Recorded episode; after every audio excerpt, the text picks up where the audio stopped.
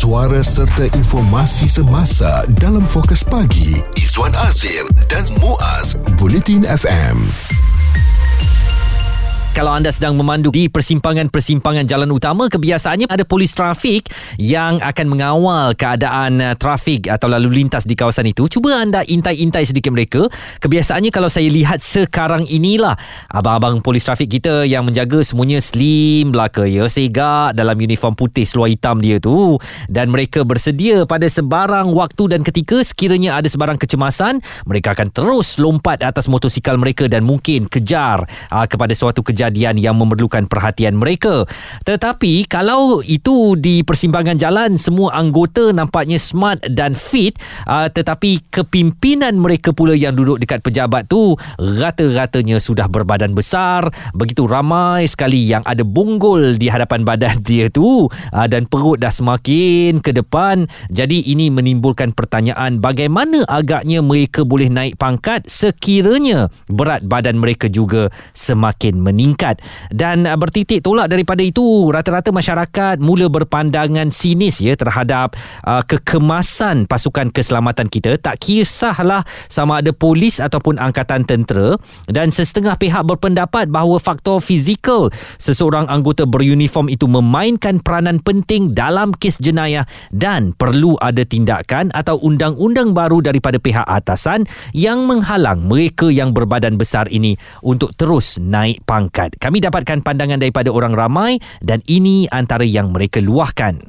Kalau gemuk ni kesihatan, banyak penyakit. Kalau gemuk tak ada penyakit pun masalah dia kan, satu bila nak kerja penyamun, nak kerja apa kan susah kan.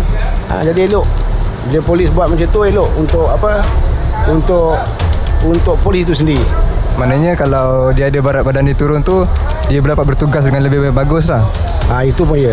Kalau masih lagi berat badan dia tu, berat badan yang asal, maksudnya kalau 70-80 masih lagi kat situ, jadi kat situ kan tak nampak polis tu kemas tau, boroi lah apa, tak elok tau. Jadi kita nak polis kita biar nampak segak, segak, lepas tu orang cakap kalau penyamun nak menyamun pun, ini polis ni kita tengok lain macam ni fit tak fit kan, dia pun risau kan tengok badan kan. Kalau tengok halus, kalau tengok badan boroi, alah polis boroi tak payahlah kan. Dia kalau merompak dia lagi memang lepas lah. Kalau berat badan lebih tu dia orang tak fit, susah nak buat kerja lah. Sebab diorang nak apa kata, kalau dia nak kerja ke nak pergi field work tu dia susah nak buat kalau tak fit lah. Kalau setahu saya, kalau badan besar tu kalau buat kerja kat office tu boleh lah, tapi field work tu memang susah sikit lah. Pandangan ahli masyarakat kita yang tidak bersetuju fizikal badan polis menjadi semakin berisi, semakin sador tu lain cerita, ya. Tetapi kalau sador dekat tangan, dekat dada tu mungkin kita boleh terima. Kalau semakin bulat di perut tu, itu menimbulkan keraguan kita bagaimana agaknya mereka nak bertindak, terutamanya dalam situasi cemas apabila berdepan dengan penjenayah sebagai contoh. Jadi, apakah anda setuju supaya pemeriksaan kesihatan dan fizikal ini menjadi suatu syarat kenaikan pangkat di dalam pasukan beruniform kita, baik pasukan polis ataupun pasukan tentera, pasukan maritim dan sebagainya, supaya anggota keselamatan kita sentiasa kelihatan segak dan smart, dan ini akan meyakinkan masyarakat serta menjadikan mereka lebih senang diterima di kalangan masyarakat. Kita tahu masyarakat kita sangat judgemental, ya. Mereka nak yang handsome-handsome je. Bayangkan dekat 5 hari tu pilot daripada Korea Selatan lalu depan mereka pun dah terjerit-jerit. Orang kita yang pilot Malaysia lalu, mereka buat dek je sebab semuanya hitam-hitam belaka. Yelah, kerja tengah panas kan. Itu memang sifat orang Malaysia. Isu terkini dan berita semasa hanya bersama Izwan Azir dan Muaz, Bulletin FM. Nak memberi tabik hormat kepada semua pasukan keselamatan kita di serata penjuru tanah air yang sedang bertugas untuk melindungi keselamatan orang ramai dan juga mempertahankan kedaulatan tanah air. Dan kita memang sangat kagumlah kepada pasukan keselamatan kita ni, lebih-lebih lagi kalau mereka kelihatan begitu segak dalam uniform mereka. Orang kata tu terletak, semuanya daripada bahu sampailah ke kasut yang berkilat tu, membuatkan kita menjadi semakin hormat kepada mereka. Tetapi ramai juga daripada anggota dan pegawai pasukan keselamatan kita ni yang perut dia semakin ke depan. Baju dia tu saya rasa uniform dia saiz double XL dia. Oi, kemain lagi bersemangat dia duduk dekat atas pentas ataupun kadang-kadang duduk di bawah sebagai tetamu kan. Kadang-kadang kita rasa macam satu kerusi tak cukup untuk dia, kena bagi dua kerusi. Jadi bagaimana agaknya mereka ni boleh capai ke pangkat yang tinggi sedangkan keadaan fizikal mereka dipersoalkan, terutamanya kalau tugas kepolisian, badan besar dan lebihan berat badan ni, macam mana kalau nak berdepan dengan kejadian-kejadian jenayah?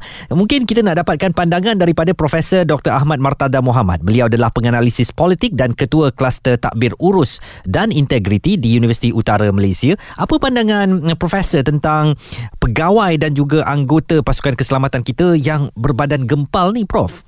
Bagi saya, kita perlu melakukan sesuatu kerana dalam melakukan pekerjaan yang memerlukan kepada kesihatan tubuh badan yang fizikal, yang sihat, maka kita memerlukan supaya anggota keselamatan kita sentiasa berada dalam kondisi yang sangat baik. Apatah lagi jika sekiranya mereka itu diperlukan untuk melaksanakan tugas-tugas yang memerlukan kepada keadaan fizikal yang sangat baik. Jadi sebab itulah kita lihat banyak negara-negara lain di dunia, terutama bagi memastikan bahawa anggota keselamatan mereka sentiasa berada dalam keadaan yang sangat baik, maka mereka sentiasa menjalani pemeriksaan kesihatan. Dan mereka diberikan syarat untuk mengekalkan keadaan fizikal yang baik. Jadi ini memastikan bahawa segala perkhidmatan yang diperlukan, maka mereka itu dapat melaksanakan dengan baik. Sebab itu bagi saya ini sangat penting, terutama bagi anggota-anggota keselamatan yang memerlukan mereka menjalani tugas dan melaksanakan tanggungjawab dalam keadaan fizikal yang baik. Jadi sebab itu bagi saya perlunya ada satu pemeriksaan kesihatan yang berkala, adanya satu standard yang mesti diikuti oleh semua anggota-anggota keselamatan, terutama pasukan keselamatan yang memerlukan mereka sentiasa berada dalam kecergasan dan keadaan fizikal yang sangat baik. Dan Prof, apabila pasukan keselamatan kita sentiasa mengungkap dan meletakkan perkataan integriti sebagai suatu keutamaan mereka, saya fikir tahap penampilan mereka juga bagaikan satu integriti yang halus, ya. Maknanya kalau mereka kelihatan gempal dan berbadan besar, bagaikan rakyat boleh mempersoalkan di mana integritinya dari segi fit atau tidak fit mereka itu untuk menjalankan tugas mereka, ya Prof? Ya, betul, saya setuju. Kerana apabila kita bercakap soal integriti bukan berkait rapat dengan sikap ataupun berkait rapat dengan amalan-amalan yang kita laksanakan. Ia juga berkait rapat dengan keseluruhan aspek tugas dan tanggungjawab yang kita kena laksanakan. Jadi maknanya berintegriti juga bermaksud kita memegang amanah untuk melaksanakan tugas dengan sebaik yang mungkin. Jadi tidak semestinya hanya berdasarkan kepada mungkin ada yang merasakan bahawa apabila mereka tidak amanah, mereka mencuri, mereka rasuah, maka itu hanya aspek-aspek yang dikaitkan dengan integriti semata-mata. Bagi saya, konsep integriti itu sangat luas. Amanah dan bertanggungjawab terhadap tugas itu adalah integriti. Dan integriti juga boleh dikaitkan juga dengan keadaan fizikal. Maknanya mereka tidak mengambil tanggungjawab dan amanah terhadap tugas yang mereka ingin laksanakan. Dan tugas itu memerlukan supaya mereka sentiasa berada dalam keadaan fizikal yang sangat baik. Jadi itu juga adalah satu aspek penting dalam konsep integriti yang juga perlu diberi perhatian, terutamanya oleh anggota-anggota keselamatan. Prof, setuju selepas ni kalau dia adakan kempen kalau gemuk tak naik pangkat?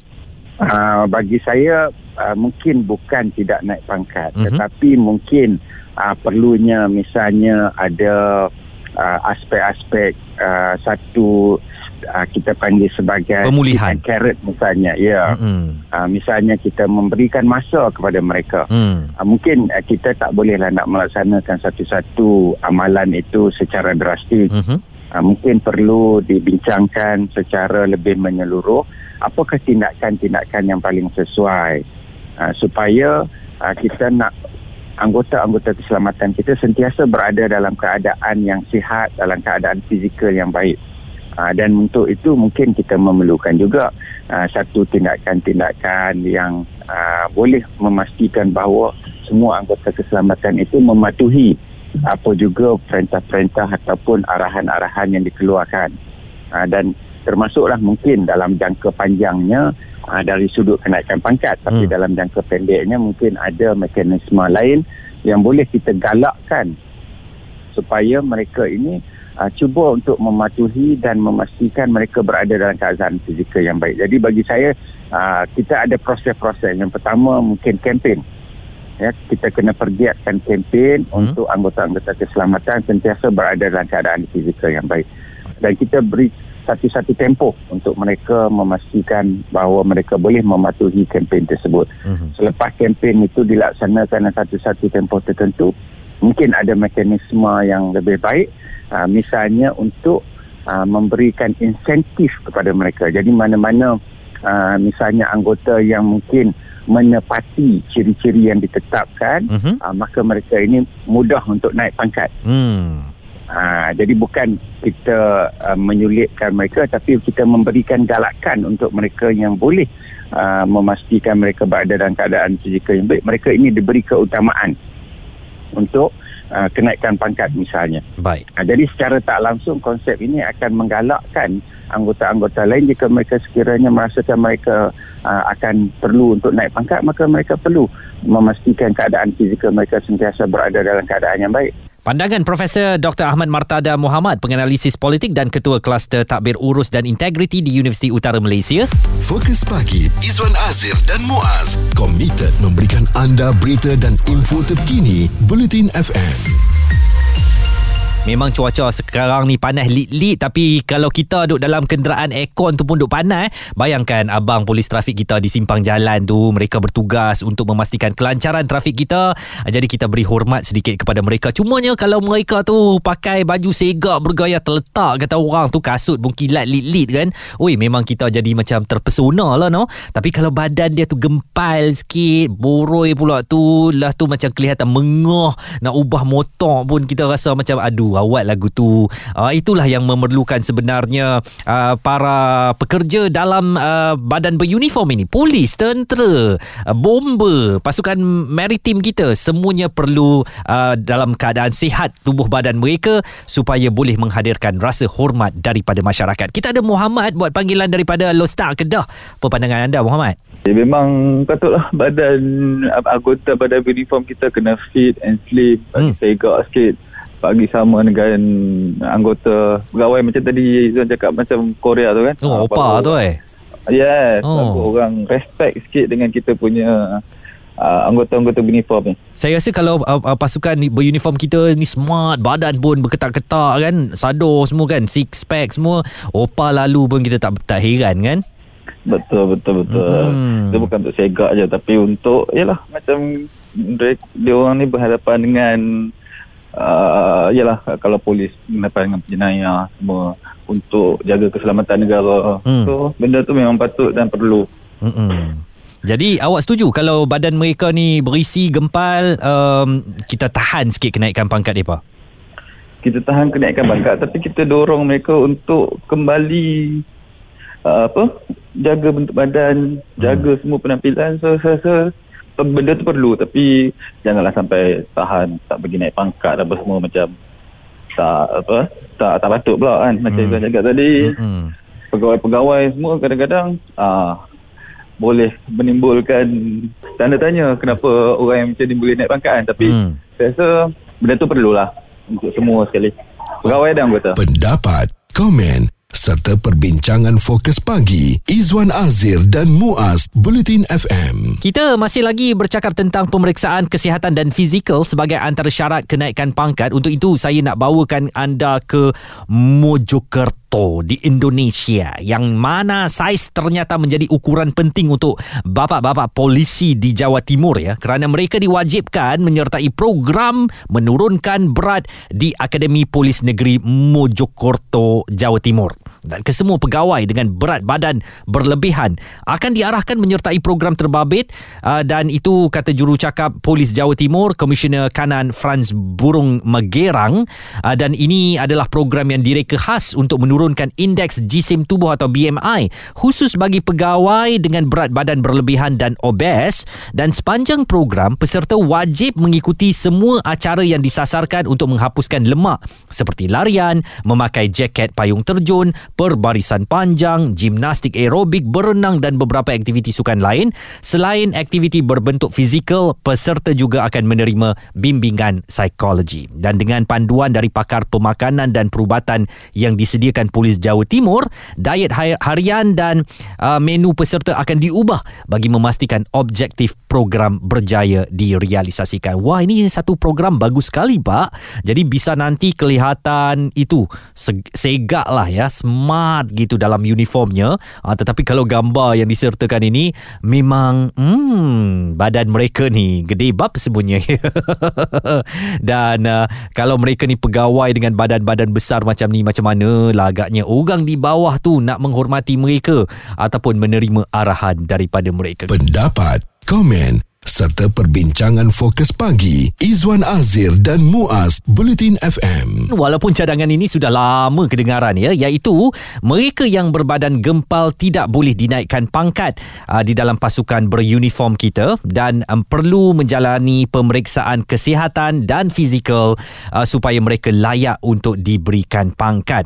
Dan rata-rata orang yang menghubungi kami pada pagi ini bersetujulah supaya ianya dilakukan supaya rasa hormat dan kagum kita kepada pasukan keselamatan akan sentiasa berada di tahap tinggi. Seorang pemanggil dari Prai, Zul, apa pandangan anda, Zul? Apakah anda bersetuju kalau pasukan polis dan tentera kita semuanya kena badan-badan fit dahulu sebelum kita berikan pangkat yang tinggi kepada mereka? Ya tu memang sewajarnya lah dia orang nak naik pangkat tu mesti tengok dia keadaan badan dia orang, dia physical dia, baru dia boleh naik pangkat. Jadi kalau dia orang tu dengan badan yang besar, badan yang geduk ke depan, jadi macam mana nak naik pangkat? Jadi kalau anggota-anggota yang keselamatan beli form ni, sepatutnya dia orang ni mau ada exercise semua. Macam jogging lah dulu, sebelum nak pergi kerja tu kena jogging lah dulu untuk panaskan badan. Barulah badan diorang takkan naik. Jadi maknanya kena disiplin tu kena ada lah Jadi kebanyakan tu anggota-anggota bangun, tidur, mandi, pakai baju, pergi minum, terus masuk kerja. Jadi badan diorang tu mungkin pelan naik. Itu masalah tu. Lepas tu saya dengar juga kalau mereka suruh pi kawat kan, mereka mula tak apa saya sanggup kemas tandas, kemas tor kan. Mereka tak mau pi kawat tu sebab panas mungkin kan. Mungkin lah. Macam saya dengan anggota saya dulu masa latihan kawat, bomba, jasmani, setiap pagi kena pegawai kami bagi. Memang kena buat kena buat. Setiap pagi kena buat. Belum masuk kerja tu setengah jam dia kena buat. Jadi dulu Zul memang sangat ambil beratlah tentang penampilan anggota ya. Kita kena buatlah kemas barulah tengok awal-awal tengok kita. Sedap amboi. Itulah lah ni bila dekat 5 Langkawi hari tu awal-awal kita semua pergi tengok opa Korea kan. Habis saya tengok orang geng-geng orang kita ni semua tak kemas lah. Perut ke depan semua. Jadi kalau macam kita nak bukan nak peleceh-peleceh anggota polis kan. Kadang-kadang tu dia orang badan besar. Bila dia nak hambat pencuri-pencuri, tak larat lah. Tu yang lah. Sepatutnya dia baru kejap separuh jalan dah mengah Penat, mengah. Tu jangan. Sepatutnya dia orang ni ada exercise sebelum masuk kerja, pagi setengah jam buat naman apa kan. Sebelum masuk kerja setengah jam tu dia kena latihan jasmani dia orang tu. Zul di Perai, Pulau Pinang. Dan saya turut menerima WhatsApp kiriman Alin Jelita. Dia kata beri monthly allowance khusus untuk penjagaan badan pada anggota unit beruniform supaya dapat mengekalkan kecerdasan badan. Setuju juga, maknanya kalau ada insentif dari segi dapat allowance kan, pasti ramai yang akan nak tambah allowance itu dengan memastikan keadaan fizikal mereka dalam keadaan yang baik. Tecu turut menghantarkan satu WhatsApp. Dia kata, jadikanlah kisah teguran Khalifah Umar Al-Khattab kepada salah seorang sahabat yang berperut buncit sebagai teladan. Beliau memegang perutnya dan berkata, apa ini? Sahabat menjawab, ini kurniaan daripada Allah Subhanahu wa ta'ala. Dengan nada marah, Khalifah Umar berkata, ini sebenarnya azab daripada Allah kerana perut gendut menyebabkan orang malas beribadah dan perut adalah sumber penyakit. Jadi kemudian Khalifah Umar memberikan nasihat agar kaum muslimin menjaga makanan dan minuman supaya perut tidak menjadi gendut. Ini satu tazkirah untuk perkongsian kita bersama pada pagi ini, dan saya percaya sebenarnya abang-abang, kakak-kakak dalam pasukan pertahanan kita semuanya bagus belaka, dan biasalah atas faktor umur kadangkala mungkin akan berlaku peningkatan tubuh badan, tetapi kita usahakanlah supaya perut tu sentiasa maintain, tak ke depan ya.